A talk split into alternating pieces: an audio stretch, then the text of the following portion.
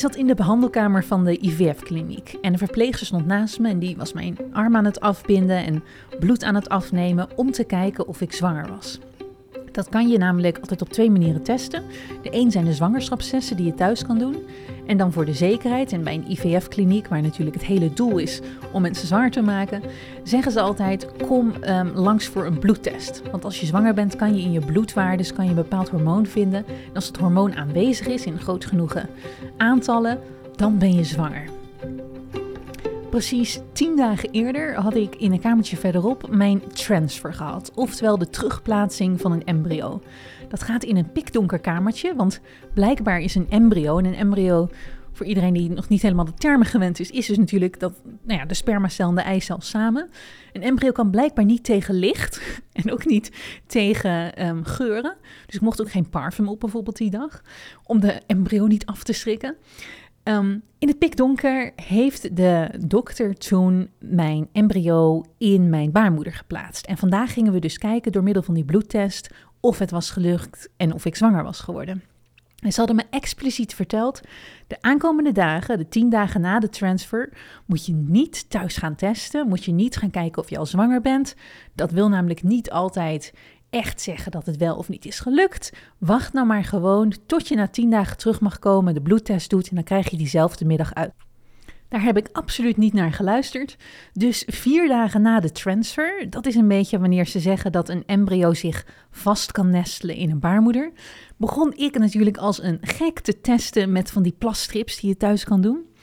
En het was de eerste keer dat ik dat deed. En ik zag altijd op internet, als mensen zo'n test deden, dat ze dan heel blij verrast naar zo'n zo'n uitslag keken. Dat het heel erg, nou ja, unaniem een pregnant of niet pregnant geval was. Ik heb in die tien dagen dat ik eigenlijk niet mocht testen van de kliniek, heb ik iets van 30 zwangerschapstesten gedaan. Ik werd helemaal gek. Alles gebeurde waarom de dokter mij had gewaarschuwd dat ik niet zelf mocht testen.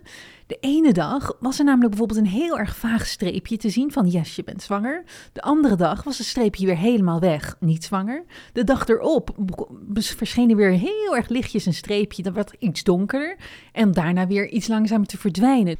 Dus toen de verpleegster mij vroeg, je hebt niet zelf getest toch thuis? Loog ik vrolijk nee, omdat ik niet als een idioot wilde overkomen. Maar ik had echt geen idee of ik nou wel of niet zwanger was. Ik had zeker een paar zwangerschapstesten thuis die het positieve resultaat gaven, maar tegelijkertijd zo ontzettend veel negatieve testen dat ik heel bang was dat het een chemical pregnancy was. En dat is een zwangerschap die aan het begin goed lijkt te gaan en uiteindelijk toch niet goed gaat. Dus die maandag dat ik daar zat in dat um, kantoortje om mijn bloed af te nemen, dat zou de beslissende factor worden en zou ik horen of ik zwanger zou zijn. Dus dat was super spannend. En diezelfde dag had ik een vlucht gepland naar Seattle. Ik woon zelf in Arizona en het was een vijf uur durende vlucht, of een drie uur durende vlucht. En ik moest om twee uur, zou het vliegtuig vertrekken. Dus ik vroeg aan de verpleegster, hoor ik het dus echt voor twee uur? Ja, dan moet het zeker al binnen zijn, dan hebben we je gebeld.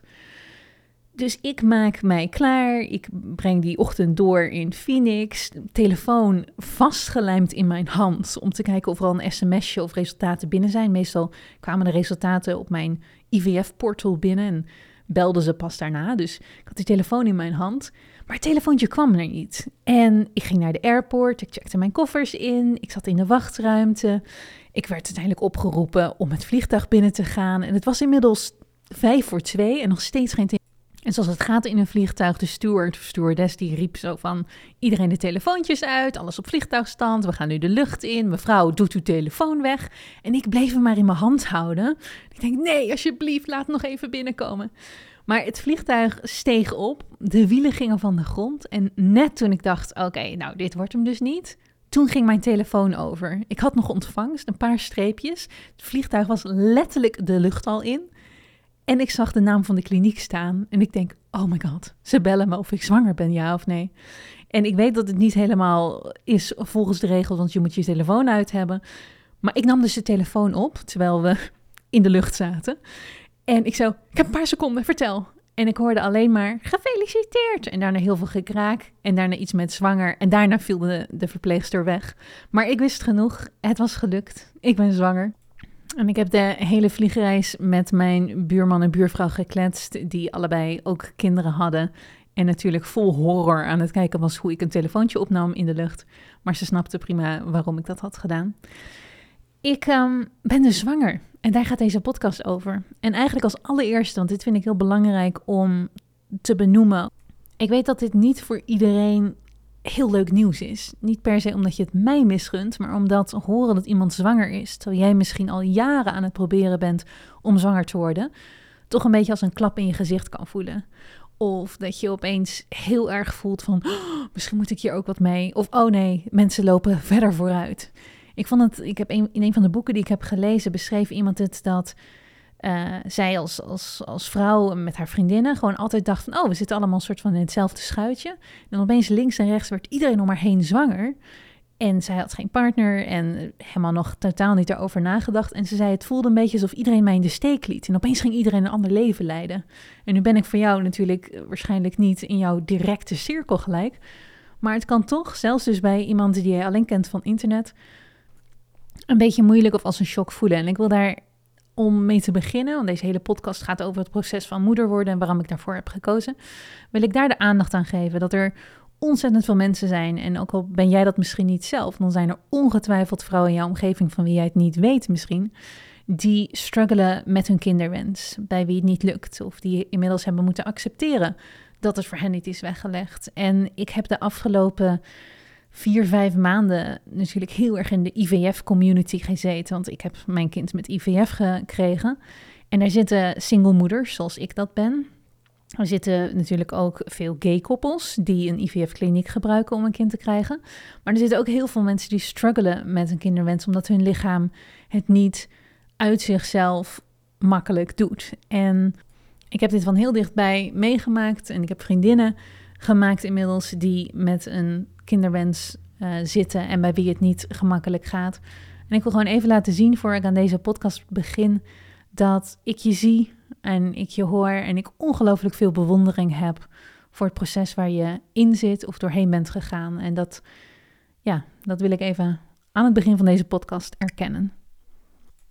Kinderen kunnen krijgen is niet vanzelfsprekend. En ik weet nog dat toen ik aan een één stuk door mijzelf vol aan het spuiten was met hormonen, ik mijzelf ook wel eens verdrietig voelde bij een aankondiging van een zwangerschap. Dat iemand uh, zo hopsakkedeki, er is weer het zesde kind komt eraan. Wat gaat het toch allemaal makkelijk? Dat gevoel in ieder geval dat ik er zo hard voor moest werken. En um, dat je kan denken, wanneer is het mijn tijd? Laten we ook met dat begrip tijd beginnen. Ik ben net 36 geworden. En ik heb een podcast gemaakt, die kan je vinden in mijn lijstje met podcast, over mijn eicellen invriezen. En ik besluit om dat te doen op mijn 35ste. Aan die podcast is helemaal niks gelogen, alles klopt. Het kleine stukje wat ik daar heb uitgelaten, is dat ik last minute, en dat zal ik zo verder toelichten, maar echt last minute besloot om in plaats van alleen maar eicellen in te vriezen, ook daadwerkelijk te gaan om embryo's te maken en zwanger te worden. Dat was een beslissing die ik een jaar geleden nog totaal niet voor mij zag. Ik was dus 35 op dat moment en ik wist gewoon, eicellen invriezen vind ik belangrijk. Ik weet niet precies wanneer ik weer een volgende relatie ga krijgen. Ik wil de optie hebben om kinderen te kunnen krijgen, dus dan vries je eieren in. Deze podcast zou niet compleet zijn als ik niet ook wat open ben over relaties en hoe ik daar tot nu toe in mijn leven mee, mee ben omgegaan of heb gehad. Ik heb niet extreem veel relaties gehad. Ik ben niet het typische meisje wat ontzettend veel deed, uh, altijd vriendjes had. Mijn eerste vriendje kreeg ik letterlijk op mijn 22e of 23e. Daarvoor nooit een vriendje gehad. Ik heb voor het eerst gekust op mijn 21ste. Zo ontzettend groen was ik. En ik ben iemand die heel langzaam verliefd wordt. Dus ik word niet vaak verliefd. Um, ik kan wel crushes hebben, maar dat gaat dan toch ook wel weer vaak snel over. Of ik word, terwijl ik zelf een beetje anxious attached ben, uh, hartstikke verliefd op zulke onmogelijke mannen die absoluut niet uh, een relatie zien zitten. Dus het is ik ben niet het type. Je hebt zulke meisjes die echt van relatie in relatie kunnen rollen. En ik vind dat nooit per se een, negatief iets. Maar ik ben dat gewoon niet. Er is, er is in mijn leven. Ik ben meer single geweest dan dat ik in een relatie heb gezeten. En ook met heel veel liefde naar bijvoorbeeld mijn eerste relatie terugkijk, die vijf jaar duurde. En ik in een relatie zitten ook hartstikke leuk vind. Moet ik gewoon nuchter en eerlijk toegeven dat mijn track record dus niet zo top is. Daten gaat ook nooit zo heel erg lekker. Op een of andere manier, dit is echt nog steeds een beetje een mystery voor mij ook. Maar worden dates heel vaak afgezegd van tevoren. Dus het is voor mij zo moeilijk om aan een date te komen. Dat als ik op een dating app of zo zit, dat 9 van de 10 keer. Als ik dan eindelijk een date met iemand heb afgesproken, dat de jongen toch afzegt of gewoon letterlijk niet opkomt dagen. Dus er zit iets met mij en relaties. Dat kan je helemaal gaan terugvoeren naar childhood en naar mijn eigen ouders en zo. En daar heb ik ook mijn therapieën en dingen over. Maar wat niet per se mij met heel veel vertrouwen doet zeggen van... nou Charlotte, binnen nu en twee jaar zit jij in een hartstikke goede relatie hoor. Niks aan de hand. Dat is een veilig, veilig iets om te geloven. Tel daarbij op dat ik een beetje, of een beetje, vrij veel trauma en PTSD heb van hoe mijn laatste relatie, die acht maanden duurde, is afgelopen. Ik ben uh, met de beste man getrouwd. En um, ik heb, nog, ik heb er nooit nog openheid over gegeven, want ik mag dat letterlijk niet, jongens. Mijn lawyers verhinderen alles wat ik daarover wil zeggen. Het enige wat ik kan zeggen is dat ik met een PTSD-trauma-respons en een gat van een half miljoen op mijn bankrekening nog steeds een beetje aan het bijkomen ben van wow, wat is daar gebeurd? Ik had totaal niks door. En ik had echt gedacht, ik was echt hartstikke verliefd. En mijzelf heel erg verliefd gemaakt op deze man. Terwijl achteraf deze relatie helemaal niet goed voor mij was. En de intenties wat anders waren dan ik van tevoren had ingeschat. En dat is, en nu is het al meer dan een jaar geleden. Maar dat heeft natuurlijk ook wel een beetje een, een shock achtergelaten en een grote indruk op me gemaakt. Ik dacht van, ik dacht echt namelijk, toen ik met hem in een relatie zat, oh, dit is het dus. Dit is de man met wie ik kinderen ga krijgen. Iedereen heeft gelijk. Um, het is, ik ben hem vrij laat in mijn leven tegengekomen op mijn 34ste, 35ste. Maar gelukkig, het sprookje is toch nog uitgekomen. Ik krijg mijn, weet je wel, white fence picket droom. Uh, picket? Ik weet niet waar dat woord vandaan komt. Mijn white fence droom met deze man. En uh, we gaan zo meteen over een jaar of wat beginnen aan kinderen. En als ik dan dus nu terugdenk, sorry dat ik even geen details kan geven, maar dat ik denk van, wow, verliefdheid kan echt hele enge dingen doen. Dat ik dus echt ben nu zo blij dat ik met deze man geen kinderen heb gemaakt, uiteraard.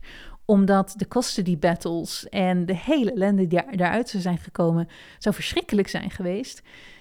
En ik zag dat gewoon niet op dat moment. Ik was echt letterlijk, of ik mijzelf heb overtuigd van, nou dit is het, dit is je laatste kans, weet je wel, ga maar settelen. Of dat het gewoon echt blinde verliefdheid was, weet ik niet. Maar, nou weet ik wel, heb ik mijn theorie over, maar nu, daar gaat deze podcast niet over.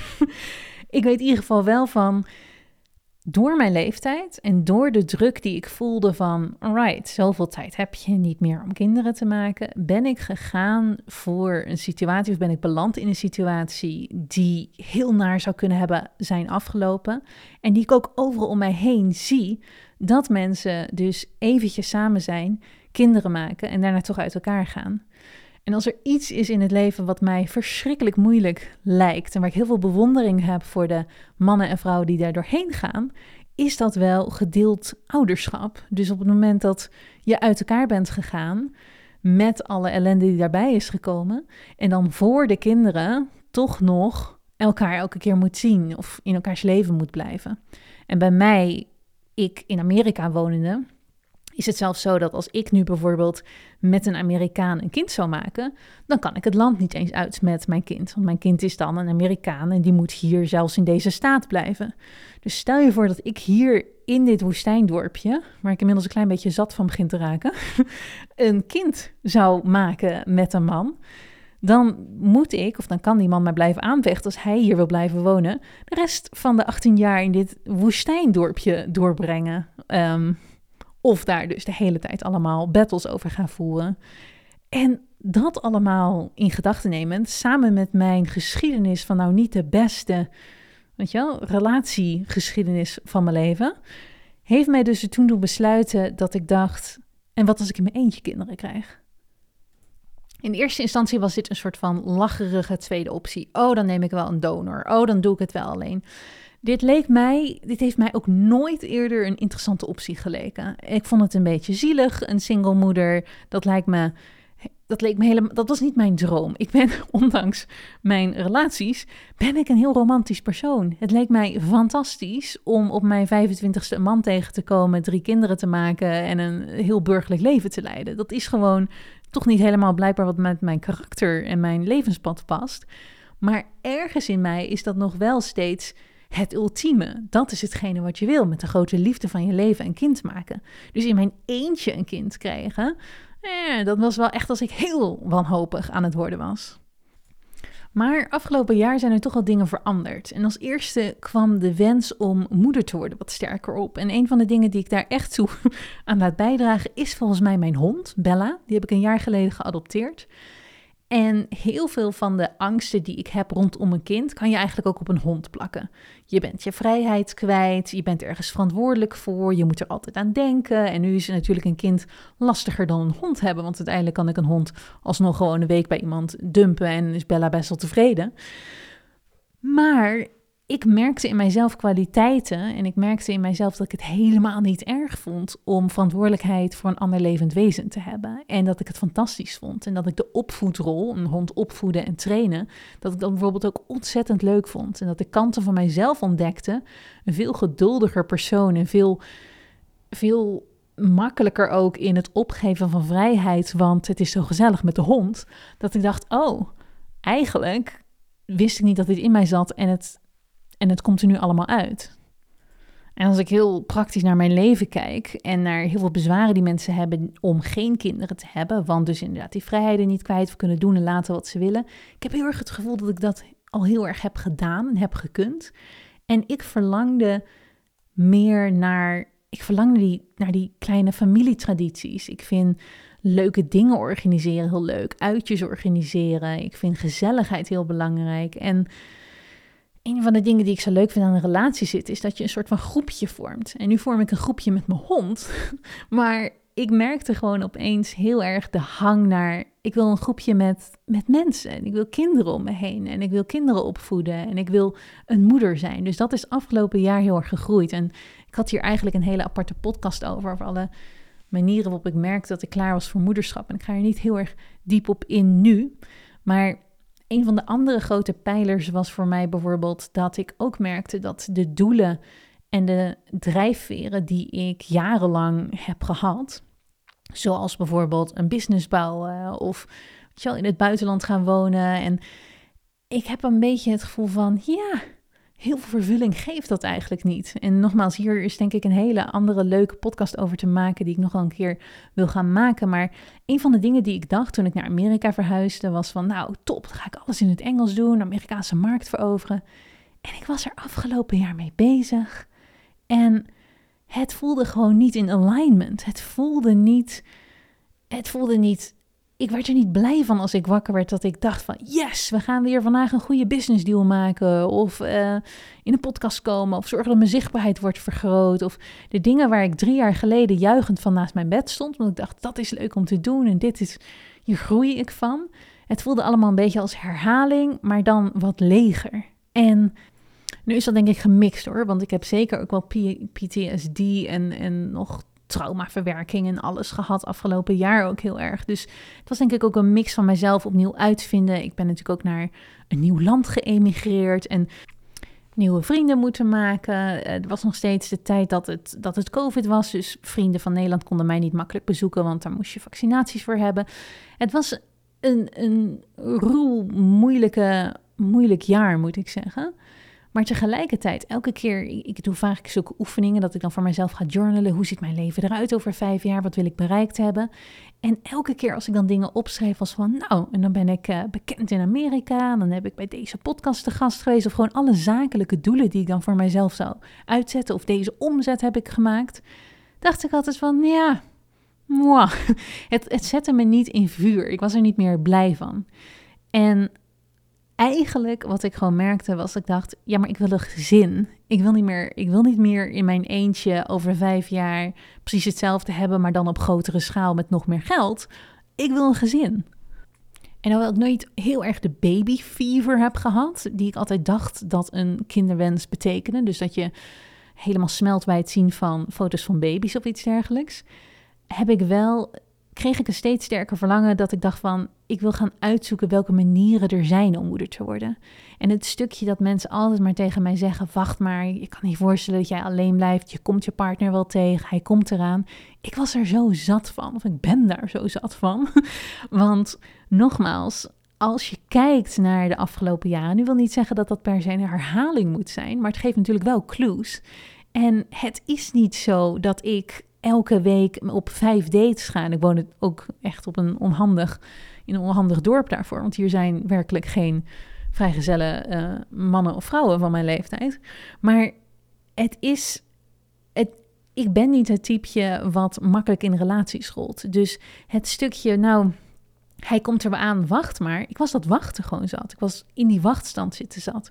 Dus ik ben mij gaan oriënteren halverwege het jaar. Niet alleen op eieren invriezen, maar ook een beetje meer op: oké, wat zou er gebeuren als ik dus nu met een man een kind zou maken en we zouden uit elkaar gaan na vijf jaar. En hoe dat dan ook gaat, op het moment dat je daar dus meer op gaat focussen, dan zie je het ook overal om je heen. Dus opeens zag ik overal die, die um, nieuwsartikelen en de roddel, gossip dingen van celebrities die in grote scheidingszaken zaten. En hoorde ik overal opeens de meest gruwelijke voorbeelden van verhalen van vrouwen en mannen die aan het vechten waren om hun kind eh, twee keer in de week te mogen zien. Of baby's die al na een half jaar toch bij de moeder werden weggehaald omdat de vader zo manipulatief was, et cetera, et cetera.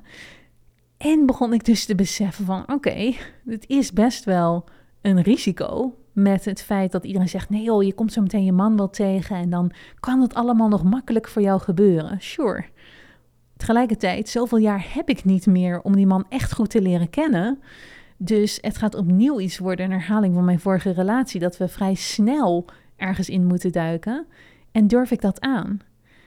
Tegelijkertijd de andere optie, dus, die dus steeds zichtbaarder werd, in mijn eentje moeder worden, met een donor bijvoorbeeld, die heeft natuurlijk ook zijn nadelen. En daarvan zeggen ook mensen: Oh, het is zo ongelooflijk zwaar. Maar als ik die twee opties naast elkaar ging wegen en ik dacht van: Oké, aan de ene kant hebben we solo moederschap en dan nog even los van wat dat doet met een kind. En daar heb ik een hele aparte podcast over gemaakt, over al mijn gedachten daarover. Maar wat het met mij doet als mens om in mijn eentje te kiezen voor moederschap. Wat een zwaardere keuze is dan dat je dat met een partner doet. Of dat ik kies voor de optie om toch vrij snel hopelijk te hopen dat ik weer verliefd word. Te hopen dat het deze keer helemaal goed gaat, magisch gezien. En dat ik dan toch nog op mijn 38ste, 39ste of 40ste aan kinderen kan beginnen. En dat het zo gaat lukken zomaar. En dan dus hopen dat je bij elkaar blijft en dat het allemaal goed gaat. En dat je niet in een verschrikkelijke voogdijruzie terechtkomt mijzelf kennende, mijn geschiedenis kennende, mijn karakter kennende in de zin van dat ik het hartstikke leuk vind om te verhuizen en in andere landen te wonen en zo vrij als een vogel te zijn op die vlakken, dacht ik, ik gok toch eigenlijk dat mijn dat in mijn eentje moeder worden eigenlijk best wel goed bij mij past. En zo begon ik de optie solo moeder te worden eigenlijk niet te zien als een soort van treurige tweede keus, maar meer als een soort van empowering keus van oké, ik kies heel doelbewust om alleen moeder te worden. Wat zijn de voordelen daarvan? En toen ik eenmaal die mindset shift had gemaakt, werd de optie om kinderen te krijgen met iemand die ik in de toekomst hopelijk zou ontmoeten, steeds minder aantrekkelijk. En de optie om solo moeder te worden steeds aantrekkelijker. In die tijd ben ik ook gaan luisteren naar een podcast, Single Choice, nou, The Greatest Choice podcast. Die is van Katie en Katie is inmiddels een vriendin van me. En die um, highlights, ze hebben volgens mij heeft ze iets van 40 podcastafleveringen staan. Elke keer het verhaal van een single moeder. Hoe ben je hier gekomen? Wat zijn je keuzes geweest? Hoe gaat het tot nu toe? Sommigen zijn al zwanger, sommigen hebben al een kind. Heel veel zitten nog in het proces. En ik luisterde naar al die verhalen van die badass vrouwen. En ik wist gewoon van, wow, dit is eigenlijk heel tof. Al die vooroordelen die ik erover had. Er zitten gewoon heel veel voordelen aan single moeder zijn. Niemand kan ooit aanspraak maken op jouw kinderen. Je kan gaan en staan wat je wil. Je mag alles zelf beslissen. Ehm, de hele angst, en dat kan je denk ik alleen maar echt doorvoelen op het moment dat je een vrij traumatische break-up hebt gehad. Maar dat je door iemand wordt bedrogen of dat er zo'n verraad wordt gepleegd dat, dat het gewoon je de adem beneemt, zeg maar, die is in ieder geval, heeft het niks met je kinderen te maken. Kijk, ik zit nu in koord de hele tijd, maar dat gaat over geld. Als dit over kinderen zou gaan, ik zou, ik zou kapot gaan van ellende. En ik heb nogmaals zoveel bewondering voor vrouwen die dat doorstaan en kunnen doen.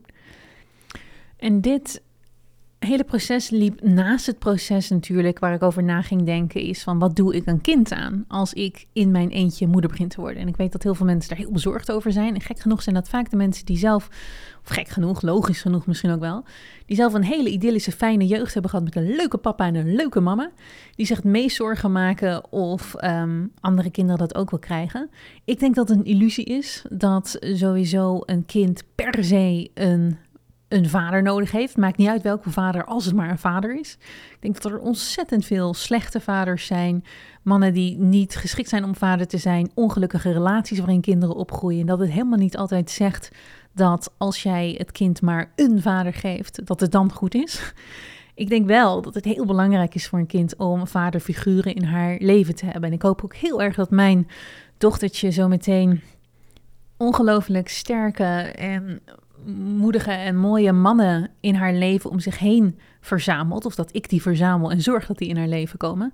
En daar ligt denk ik gewoon een hele belangrijke taak als single moeder. Dat je zorgt dat het kind opgroeit met de needs die het heeft. En ik denk dat een invloed van een vaderfiguur, van een sterke man in het leven van een meisje ongelooflijk belangrijk is. En ik heb die gemist onder andere.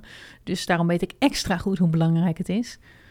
En hoewel ik dat haar dus niet geef met een biologische papa vanaf het begin van haar leven, wil dat natuurlijk helemaal niet zeggen dat ik daar niet in de rest van haar leven mijn best voor kan doen om daarvoor te zorgen dat ze dat wel krijgt. Het kan zijn dat ik opnieuw in een relatie stap en een ongelooflijk leuke vriend krijg die haar vaderfiguur zal zijn. Het kan zijn dat de vaderfunctie wordt overgenomen door een aantal mannen in haar leven. Ik, ik weet nog niet precies hoe dat gaat lopen, maar ik geloof wel dat zolang ik er bewust van ben, dat dat wel goed komt. En ik ga zo even verder in op het hele donorproces. Maar met het hele donorproces zit natuurlijk ook heel veel bezwaren in de zin van: oké, is het eerlijk om een kind bijvoorbeeld geen biologische vader mee te geven? Nu heb ik gekozen voor een open donor, wat betekent dat mijn donor open staat voor contact met haar. Dat vond ik belangrijk. Dus zij zal haar biologische vader hopelijk leren kennen. Maar zelfs dan, als iemand zegt van nou, ik sta er open voor, weet jij veel hoe het leven loopt. Net zoals dat je nu misschien met een man getrouwd bent, in verwachting bent en opeens overlijdt een man een, maand voordat het kindje geboren is. Je weet nooit hoe het leven loopt. Ik weet nooit of deze donor ook echt daadwerkelijk bij zijn woord blijft en ervoor open staat. Of misschien dat mijn dochter helemaal nooit de behoefte aan heeft. Ik kan dat nu allemaal uiteindelijk nog niet voorspellen. Ik heb er wel helemaal lang over nagedacht, voor en tegens gehoord. Dus daar is een hele aparte podcast over met alle bezwaren rondom überhaupt kinderen krijgen, kinderen op de wereld zetten en um, donorschap en de speciale manier waarop ik moeder word. Dus laat ik daar nu niet te veel op ingaan. Laat ik eens vertellen hoe het proces vervolgens liep. Ergens in maart kreeg ik een telefoontje van mijn IVF-dokter. En de IVF-dokter die had ik in oktober ontmoet. Toen hadden we doorsproken dat ik mijn eicellen zou laten invriezen. Dat was het plan en het enige wat ik hoefde te doen was nog bellen naar de kliniek wanneer dat zo zou zijn. Maar daarna ging ik dus het proces in van, oh ja, wil ik eicellen invriezen? Ga ik single moeder worden? En het werd dus steeds vaster in mijn hoofd dat ik dacht, oh, misschien is single moederschap wel iets. Ik had ook ondertussen geleerd dat eicellen invriezen geen garantie is op gezonde kindjes. En dat is natuurlijk nooit iets echt een garantie. Maar wil je zekerder zijn van dat jouw eicellen daadwerkelijk goed zijn, en goed zijn bedoel ik mee dat het daadwerkelijk tot de geboorte van een gezond kindje kan leiden, dan zou je embryo's moeten invriezen. Dus als jij nu bijvoorbeeld als een koppel naar een fertiliteitskliniek gaat en je zegt we willen graag kinderen maken, dan gaan ze het niet hebben over eicellen invriezen, dan gaan ze het hebben gelijk over embryo's invriezen. En dat is dus gewoon ja, de twee gecombineerd en dat je alvast een kindje maakt eigenlijk. En um, de dokter belde mij op ergens in maart en zei van hey, we hebben nu een aantal maanden niks van je gehoord, wil je nog je eicellen laten invriezen? En toen zei ik dus van nou, ik zit steeds meer te denken of ik misschien niet embryo's wil laten invriezen in plaats van eicellen. Dat ik single moeder wil worden. En de dokter begon tegelijkertijd, zoals iedereen altijd in mijn omgeving, van ja, maar je bent nog zo jong en je gaat je man nog ontmoeten. En dan heb je dus geen kans meer om een kind met hem te maken als je geen eicellen hebt ingevroren. Want als je nu embryo's invriest, dan kies je natuurlijk je donor uit. En dan, ja, dan is er geen kans voor een andere man meer. En terwijl hij dat zo zei, voelde ik weer die bekende soort van druk die de maatschappij op me legt van nou je komt hem wel tegen, het komt wel goed, wacht nou maar gewoon. En ik voelde gewoon heel sterk nee, klaar met wachten. Dus dat was niet gelijk aan het telefoongesprek dat ik dat zei, maar ik heb er nog een maand langer over nagedacht. En daarna in april de kliniek gebeld. Ik kon gelijk terecht.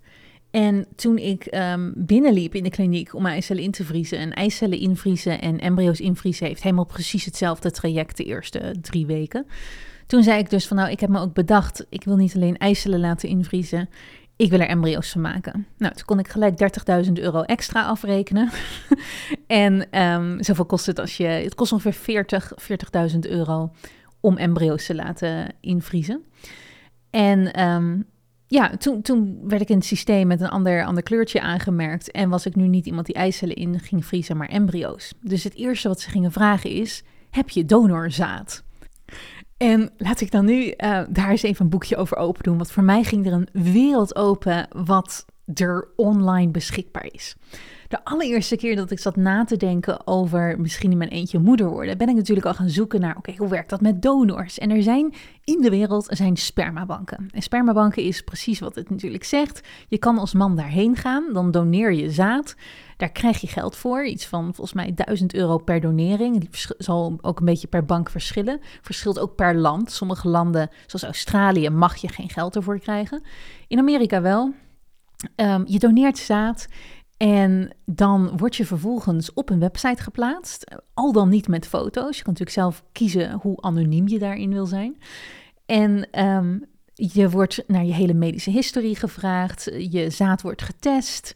Je, um, de meeste donors hebben een heel essay over zichzelf wat ze schrijven met de reden waarom ze zaad doneren. Sommigen hebben een interview erbij.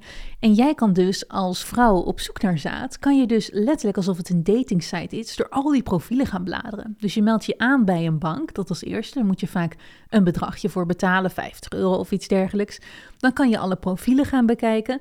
En dan is het een beetje zoals Tinder eigenlijk. Je bladert door de profielen en als een foto jou aanspreekt, en sommigen hebben alleen maar foto's van hun zelf als baby of als kind, sommigen hebben foto's van zichzelf als volwassene. Dan ga je dus een beetje browsen. Oh, oké, wat voor erfelijke ziektes zitten in de familie? En uh, wat voor bloedgroep heeft deze jongen? En wat doet hij voor beroep? En oh, hij, weet je wel, hij is geïnteresseerd in biologie, ja of nee? En daar kan je ook zien of iemand dus een open donor is en gecontact mag worden door zijn kinderen later. Of dat het iemand is die helemaal anoniem wil blijven.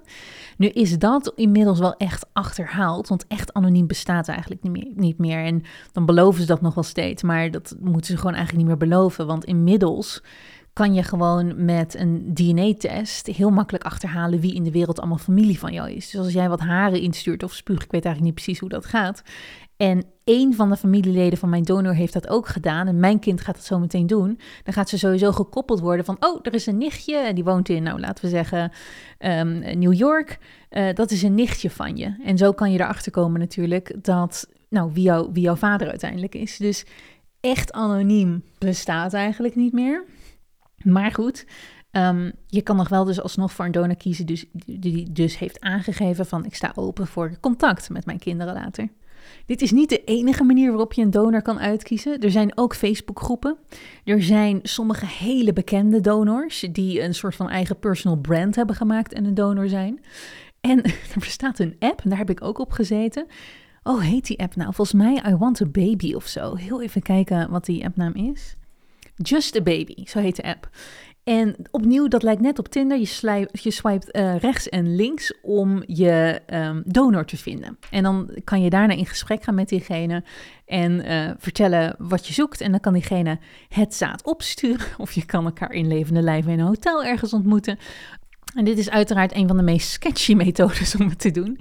Dus ook nadat ik met lawyers heb gepraat, wat is nou handig en wat doe ik hier nou wel of niet goed aan en hoe werkt dit nou allemaal, um, ben ik voor de meest veilige optie gegaan en heb ik, heb ik het dus keurig via een spermabank gekocht en gedaan dan teken je namelijk ook een contract dat, weet je wel, de, de vader bijvoorbeeld nooit recht heeft op de kinderen. En kan je altijd aantonen van het is op deze manier gegaan. Dus het meest veilige is een officiële spermabank. Maar weet dat er andere manieren zijn. Los natuurlijk nog van de hele andere manier om een donor in je eigen omgeving te zoeken. Een vriend of um, En dat, dat vind ik zelf een, een van de minst goede opties, maar om one night te hebben. Dat is iets dat mensen ook eens grappend tegen mij zeggen, van, maar dat is toch veel makkelijker, waarom doe je dat niet? Dat vind ik nou dan dus echt niet kunnen. Een man erin luizen door een kind te maken, een kind een vader te geven die het absoluut niet heeft verwacht of wil.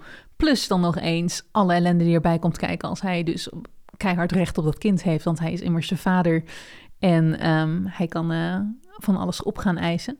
Dus voor mij was het super duidelijk: spermabank is the way to go. Leek me de meest veilige en meest hygiënische manier voor alles. Dus ik koos een donor uit. Dat was uh, niet een heel moeilijk proces voor mij. Sommige vrouwen door maanden over. Voor mij was het heel snel, heel duidelijk. En ik uh, liet zijn, ik kocht zijn sperma. Je koopt dus letterlijk een zakje sperma. En die kostte 1000 euro per zakje. Ik weet eigenlijk niet hoe groot dat is. Ik zeg ook wel zakje, ik weet niet, het zal wel in een reageerbuisje of zo zitten. Maar dan heb je daarna de optie van sturen we dit naar je huis of sturen we dit naar een kliniek. Dus ik vulde gewoon het adres van mijn kliniek in en ik belde ze de volgende dag en ik zei, oh, er komt sperma aan dat ik heb besteld. Toen zeiden ze, oh, we hebben het al binnen, want het komt blijkbaar binnen 24 uur, wordt dat gelijk opgestuurd. En dat komt dan bevroren aan in een soort van coolbox.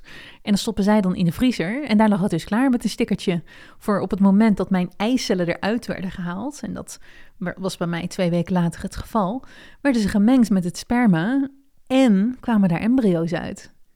Er is heel veel te zeggen over donorschap en over de spermabanken. En er zijn allemaal schandalen over. En over het feit bijvoorbeeld dat als je een, een sperma-donor kiest, dat hij misschien wel 50 broertjes en zusjes heeft.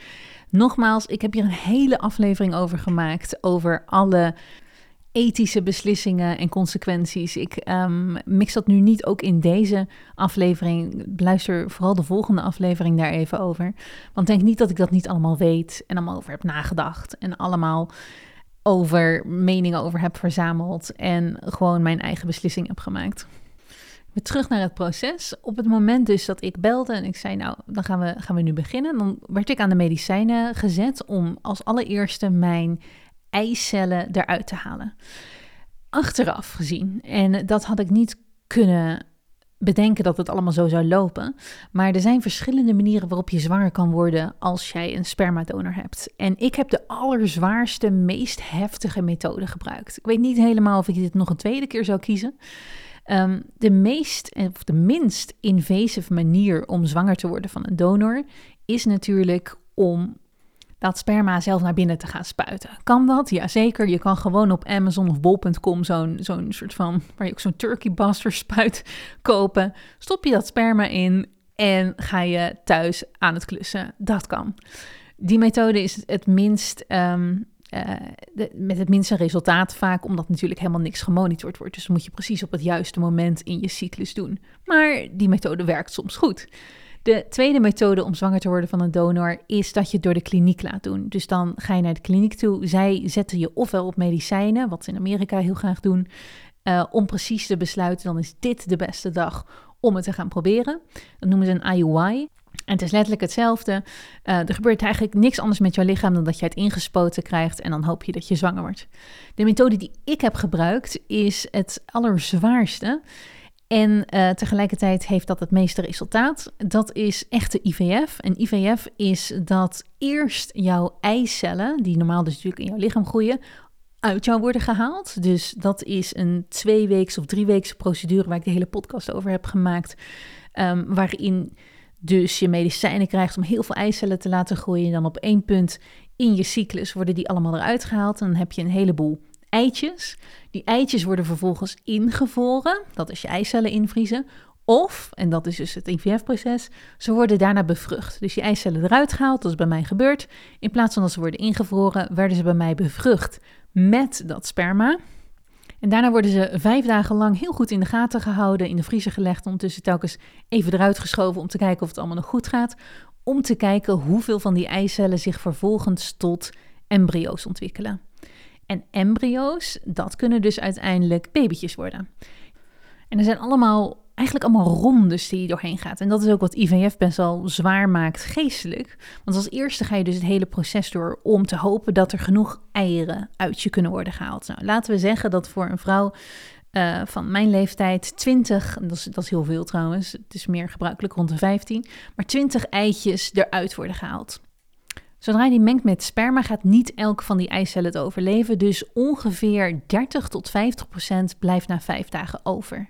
Dus je gaat van 20 eicellen terug naar ongeveer hopelijk 8 embryo's. Nou, die embryo's die worden ingevroren en dat zijn de embryo's die worden teruggeplaatst in je baarmoeder om zwanger te worden. En nu is het zo in Nederland kijken ze dus naar die acht embryo's en gaan ze die één voor één terugplaatsen. In Amerika bestaat een test voor embryo's en die is in Nederland, daar heb ik ook in die andere aflevering langer over, die is in Nederland ehm, verboden. Maar hier kan je testen of die embryo's tot een levend kindje zouden leiden, tot een gezond kindje. Je kan het testen op afwijking in chromosomen en levensbedreigende ziektes. En nu is het zo dat miskramen heel veel voorkomen, veel vaker dan vaak in de media ook over wordt gepraat. De kans dat je een miskraam krijgt als vrouw is officieel 15%. En wat ik bijvoorbeeld heb geleerd afgelopen tijd, is dat dat dus heel vaak ligt omdat de embryo die is gemaakt tussen jouw eicel en het sperma, dat die niet gezond zou zijn. Dus het lichaam stoot de eicel af, of de embryo af, omdat het beseft, dit wordt niet een levensvatbaar kindje. Het heeft bijvoorbeeld zo'n afwijking dat de longen zich nooit zullen ontwikkelen. Of dit zal nooit een hartje krijgen. Of er is iets met de chromosomen aan de hand dat dit kindje zich niet normaal zal ontwikkelen. Dus we stoppen nu de zwangerschap. En daarom is ook dat in die eerste weken van een zwangerschap de hoogste kans is op een miskraam. Omdat dan zich alles aan het ontwikkelen is en het lichaam wel of niet herkent, dit wordt een gezond kindje.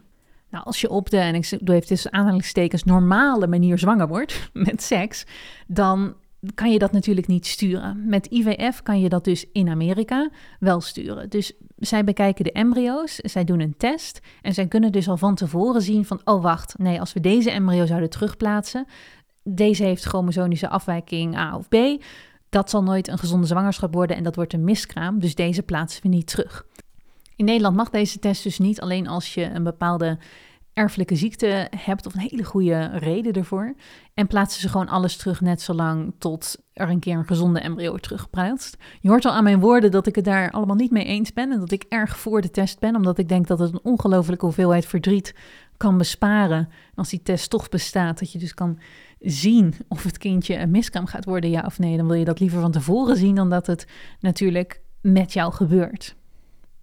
Een van de controversiële stukken hieraan is dat ze ook tegelijkertijd met die test kunnen zien wat voor gender het is. Dus ik wist al van tevoren, nog voordat ik zwanger was, dat de embryo die zou worden teruggeplaatst een meisje was in mijn geval. En dat zou ik ook eventueel kunnen kiezen. Ik heb alleen maar meisjes-embryo's gemaakt, dus er was voor mij geen keuze. Maar ehm, dat is een van, de, een van de controversiële dingen daaraan. En ook een van de dingen die ik absoluut niet wist, dat je gender kon kiezen.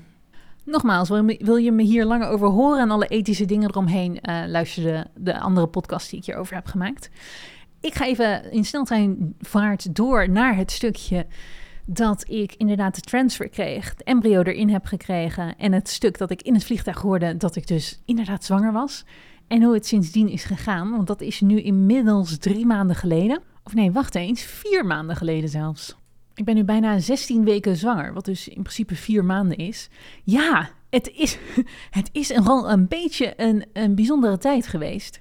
Toen ik heb besloten om embryo's te maken in plaats van alleen maar eicellen in te vriezen, dan ga je dus dat hele proces door of het daadwerkelijk gelukt is. En ik kreeg uiteindelijk dus dat telefoontje, het uh, verlossende telefoontje met: Hey Charlotte, gefeliciteerd, je hebt embryo's gemaakt. Het zijn meisjes. Um, je zou nu is dan jou de keus. Wil je ze terugplaatsen? Wil je een paar jaar wachten, ze in de vriezer leggen? Wat wil je doen? En dat telefoontje, dat vind ik ook nog steeds van het hele proces, denk ik, een van de meest bijzondere telefoontjes. Want zij vertelde, je hebt embryo's gemaakt. Je hebt, um, het zijn er niet veel, maar er zijn gezonde embryo's. En wat wil je ermee doen? En ik voelde in mijn hele lichaam, en dat had ik niet voorspeld, want ik tot dat moment, en dat was ergens in mei, dacht ik nog, nou, we gaan eerst maar kijken of het is gelukt. En dan kan ik daarna besluiten wanneer ik zwanger wil worden. En ergens in mijn hoofd zat nog, nou, misschien over een jaar of over twee jaar. En ik kreeg een telefoontje en ik voelde gewoon, dat zijn mijn dochters. Daar liggen mijn dochters. Ik heb dochters. En zij hadden helemaal niet gezegd dat het meisjes waren, maar toen ik haar vroeg, en, en wat, wat is het geslacht van de embryo? Zei ze, wil je, het zeker weten? Ik zei, ja, 100 procent. Zei ze, het zijn meisjes. En ik weet niet, het, op dat moment wist ik gewoon, ik wil zwanger worden nu. Als in van, later nu een van mijn dochters terugplaatsen en ik ben klaar om moeder te zijn. Dus dat was voor mij heel erg het aha-moment of het moment waarop alles opeens heel echt werd. En ik echt een heel, heel diep verlangen opeens voelde van ja, laten we, laten we het nu gewoon doen ook. Laten we er nu voor gaan. En dat, blijkt, dat blijft ook voor in mijn hoofd nog steeds het meest emotionele moment van deze hele zwangerschapsreis. Nog meer dan dat ik echt hoorde dat ik zwanger was. Gewoon het feit dat, ja, dat, er, dat er meisjes op mij zaten te wachten. En ik moeder kon worden van die meisjes. Dus um, ik besloot ervoor te gaan. Dan kon ik al een paar weken later, dan moet je gelijk weer in aan de medicijnen. En als ik zeg aan de medicijnen, betekent dat dat je jezelf telkens moet injecteren met een gigantische spuit. Dus ik weer al die hele, hele medicijnen doen, een datum afspreken om daadwerkelijk langs te komen om die transfer te doen. Nou, dat was het stuk wat ik aan het begin vertelde. Daarna de twee weken wachten tot ik uiteindelijk in het vliegtuig hoorde dat het inderdaad was gelukt. Ja, en dan is het eigenlijk een beetje, word je een beetje aan je lot overgelaten tot, de, um, tot, je, tot je 12, 13 weken bent. Omdat het dan de, de spannende periode, het eerste trimester, is dan voorbij. En wat ik wel weet, is dat ze zeggen: Nou, je hebt ochtendmisselijkheid als je zwanger bent. En je wordt waarschijnlijk moe en je bent misschien een beetje cranky. Dus ik had me in principe voorbereid op: Oh ja, ik zal wel die ochtendmisselijkheid hebben. Nu heb ik helemaal geen gekke emoties bij spugen of misselijkheid. Ik vind dat nooit zo erg. Ik ben bijna nooit misselijk. Maar spugen heb ik ook nooit een probleem gevonden. Altijd wel een opluchting. Dus ik dacht, nou, daar cruisen we doorheen, die ochtendmisselijkheid. Dat lijkt me nou allemaal niet zo'n probleem als ik dat krijg. Sterker nog, ik was tot en met week 5 van mijn zwangerschap voelde ik niet zo ontzettend veel. Alleen maar gigantische moeheid. En ik was een beetje aan het hopen dat ik dacht, nou, ik hoop toch wel dat ik nog iets van zwangerschapsmisselijkheid voel. Of iets van de kwaaltjes krijg. Nou, dat heb ik geweten. Want vanaf ongeveer week 5, 5,5, 6 ben ik super misselijk geworden. En niet een soort van, oh, s ochtends voel ik me misselijk, ik spuug even het is over. Maar nee, echt letterlijk day and night, acht keer per dag spugen. Niet uit mijn bed kunnen komen misselijk. Dus hoe is mijn eerste maanden van zwangerschaps geweest? Nou, ik ben dolblij dat ik nu aangekleed en gedoucht een keer weer achter mijn computer zit. Want ik heb letterlijk 15 weken lang in bed gelegen. En ik heb geen medelijden met mezelf en ik heb mezelf aangedaan. En dit is gewoon hoe je kan reageren op zwangerschap. Maar ik reageer wat sterker dan de gemiddelde vrouw die zegt: Oh, ik heb inderdaad ochtendmisselijkheid en een beetje moe. ik was echt uh, kapot van misselijkheid. Ik kon niks binnenhouden. Ik heb geleefd op rijstwafels. En uh, ik moet zeggen, mijn mentale gesteldheid donderde ook wel echt in elkaar. Als in van ik heb echt zwaar depressieve maanden achter de rug, of weken achter de rug. Het is een, het is een, heel, een, heel, ja, een heel trimester is natuurlijk een heel, hoe noem je dat, een heel seizoen. Dus ik werd in juli zwanger, dus juli, augustus en september. Ja, wat kan ik je vertellen over deze zomer? Het was 45 graden buiten. Ik kon niet buiten lopen, want zodra ik zwanger werd, was ik op een of andere manier ook echt allergisch voor warme temperaturen. Je moet ook uitkijken als je zwanger bent, zeker in zo'n beginstadium, dat, je lichaam niet verhit raakt. Omdat het hier 45 graden buiten was, kon ik niet buiten lopen. Maar ja, ik kon eigenlijk sowieso niet echt lopen. Want elke keer als ik opstond, kwamen gewoon enorme golven van misselijkheid over me. Dus ik heb uh, ja, in bed gelegen met uh, de, de gordijnen open, naar buiten gekeken, naar hoe langzamerhand de dagen en de weken ver, verschenen en verdwenen. En een beetje aan het aftellen naar het tweede trimester, waarvan mensen zeggen: Oh, dan voel je je heel goed als zo'n boost van energie. Alle kwaaltjes zijn weg, je voelt je heel opgewekt. En dat zou moeten beginnen bij week 12. Maar week 12 kwam en het was nog precies hetzelfde. Week 13, week 14, week 15. En uh, bij mij stopt het niet helemaal. Hier is een term voor als je zo misselijk bent.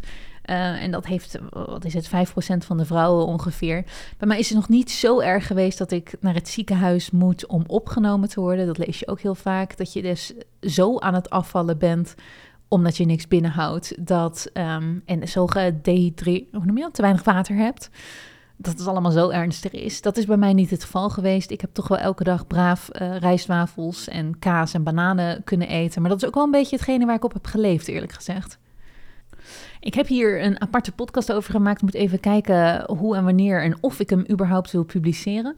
Ik denk namelijk wel dat het heel troostend kan zijn voor andere vrouwen die zwanger zijn en een beetje hetzelfde meemaken. Het is natuurlijk een hele gekke situatie waar je in komt. Aan de ene kant ben je dolgelukkig en is, is alles helemaal fantastisch, want je bent zwanger en dat overheerst natuurlijk ook.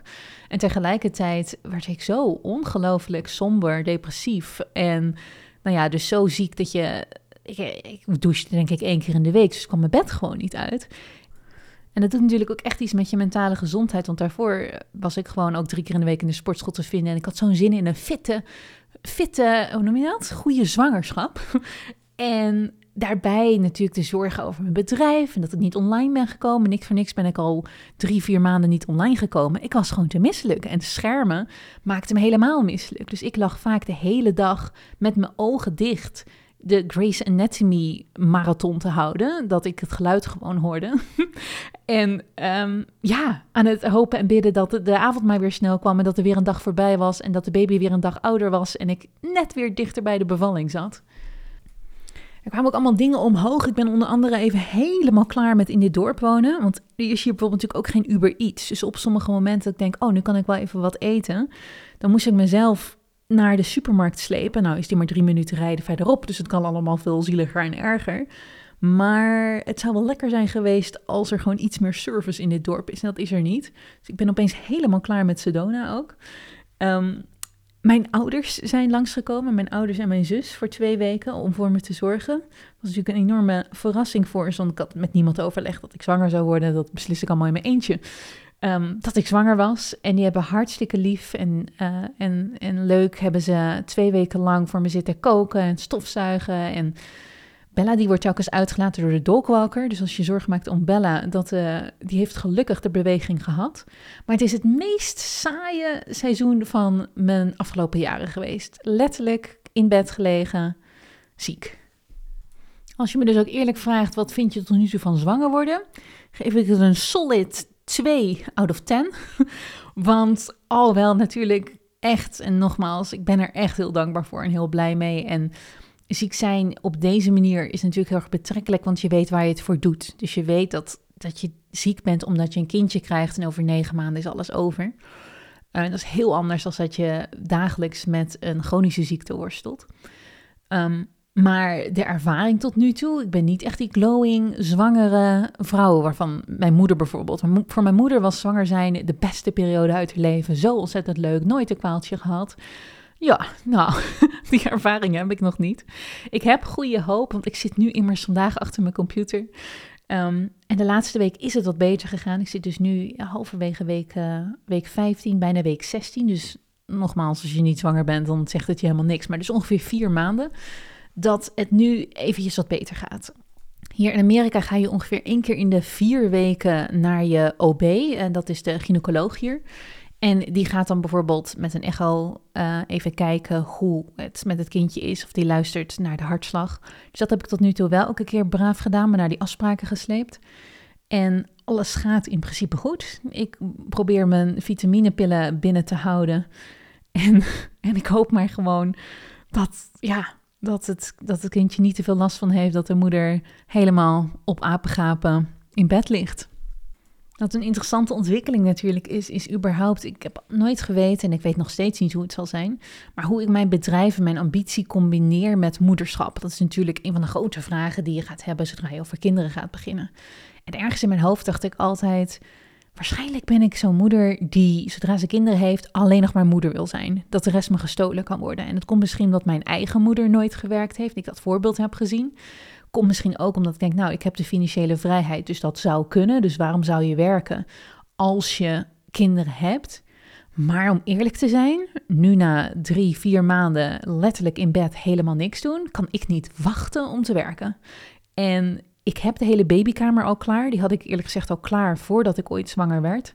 We noemen het maar manifesteren. ik, had, ik wist natuurlijk dat ik, um, dat ik zwanger zou gaan willen worden. En toen had ik opeens zo'n zin om een babykamer roze te verven en alle kleertjes en luiers en de hele boel te kopen, dat ik dat gewoon in twee dagen heb gedaan. En ja, die babykamer is nu klaar. Zo ingewikkeld is dat ook allemaal niet. En um, eigenlijk ben ik daar ook al wel een beetje, ik denk van nou ja, moet ik me maanden zitten voorbereiden op zo'n babytje? Wat heeft het eigenlijk nodig? Ik heb eigenlijk gewoon zin om te werken. Ik heb zin om businessadvies te geven. Ik heb zin om dingen te starten. Dus ik weet nog niet hoe ik ga zijn als moeder. Ik hoop wel en ik verwacht ook wel dat het niet helemaal mijn leven gaat overnemen. Want ik denk toch dat de identiteit naast moederschap, dat die voor mij heel belangrijk zal zijn. Dus ik ga ook niet, er is een tweede aflevering hier natuurlijk van het moederschap, ehm, waar ik nu een paar keer naar heb verwezen. Maar uh, ik ben niet van plan alleen maar nu helemaal in het moederschap te duiken. En tegelijkertijd, ik weet niet hoe het leven loopt. Misschien zodra, de, zodra mijn dochtertje er is, heb ik zoiets van... oké, okay, tabé allemaal, ik verdwijn van internet, ik verdwijn van de wereld... en ik, uh, dit, dit is het nu. Ik weet het niet. En dat is natuurlijk ook in die maanden als je dan alleen maar op bed ligt... en ik me toch een beetje zorgen maak, want ik ben online niet zichtbaar... en ik ben niet cursussen aan het promoten en verkopen... en ik had was van plan een cursus te geven in september en ik was van plan een cursus te geven in november. En ik zag elke keer dat ik weer een dag niet kon werken of niks kon doen, worden die deadlines natuurlijk naar voren geschoven. Dus daar was daar ook wel een heleboel onrust over. En dan tegelijkertijd dacht ik, ja, maar je bent ook zwanger, het maakt niet uit, het kan gebeuren. Dus het was, ja, het was mentaal een lastige periode. Maar dat is, nou ja, lastige periode, dat is ook weer zo, zo groot gezegd. Ik denk dat ik hier absoluut nog wel meer over ga delen. Ehm, maar niet nu. Deze aflevering is ook al heel lang geworden. En ik wil je ook niet achterlaten met het gevoel van: oh, nu is het allemaal heel vervelend. Want ik vind het fantastisch. Ik heb ongelooflijk veel zin om moeder te worden. Ik kan niet wachten tot ze wordt geboren. Ik ehm, ben ontzettend dankbaar dat ik deze stap heb genomen voor mezelf. En ik hoop dat het luisteren naar deze podcast je misschien heeft geïnspireerd. Of dat je iemand weet naar wie je deze podcast kan doorsturen. Die wellicht over moederschap zit na te denken. En of ze nou single is, ja of nee. Dat het misschien iets is om um, ja, te overwegen om andere verhalen te horen. Ik denk gewoon daarom ook dat ik het zo belangrijk vind om dit verhaal van mij en hoe het allemaal is gegaan en hoe dat werkt met donor, om dat allemaal natuurlijk weer online te gooien en zichtbaar te maken. Dat ik denk, hoe meer opties je hebt, hoe meer je duidelijk hebt dat er opties zijn en welke opties andere mensen hun leven kiezen, hoe meer gefundeerd jij ook je opties voor je leven kan maken. En bij mij heeft het enorm geholpen om die verhalen te luisteren van alle single moms by choice. Ik zal de podcast ook even in de uh, notities natuurlijk neerzetten. Van andere, andere vrouwen. Ja, en dit was, dit was mijn verhaal erover. Dankjewel voor het luisteren. Ik zou de tweede aflevering absoluut aanraden. Daar heb ik het heel erg over alle ethische beslissingen rondom of ik moeder wil worden en hoe ik erover voel dat mijn kindje opgroeit zonder een biologische vader in het huis. En hoe ik ermee om, met IVF omga en met het hele kunstmatig zwanger worden. En um, nou, meer van, van zulke dilemma's. Dus ik denk dat het een hele interessante is als je nu vol met gevoelens zit of als je gewoon nieuwsgierig bent naar hoe dat gaat, ik ga er ook iets dieper in op de processen, hoe het allemaal werkt, dat het een hele interessante aflevering kan zijn. Heel erg bedankt voor het luisteren en ik zie je zo meteen weer op mijn Instagram. En als ik je weer een tijdje niet zie, dan weet je dat ik misselijk en ziek in bed lig. Doei doei! Dankjewel dat je bij deze aflevering was. Superleuk dat je hebt geluisterd. Er zijn er nog veel meer, dus als je nog niet alles hebt geluisterd, kan je even gaan bladeren in de hele lijst met afleveringen. Ik hoor heel graag wat je van deze podcast vond. Laat het me even weten door een tag op Instagram of een berichtje te sturen. En als je zou willen, laat een review achter. Dan zorgen we ervoor dat nog meer mensen de podcast kunnen vinden. Dankjewel.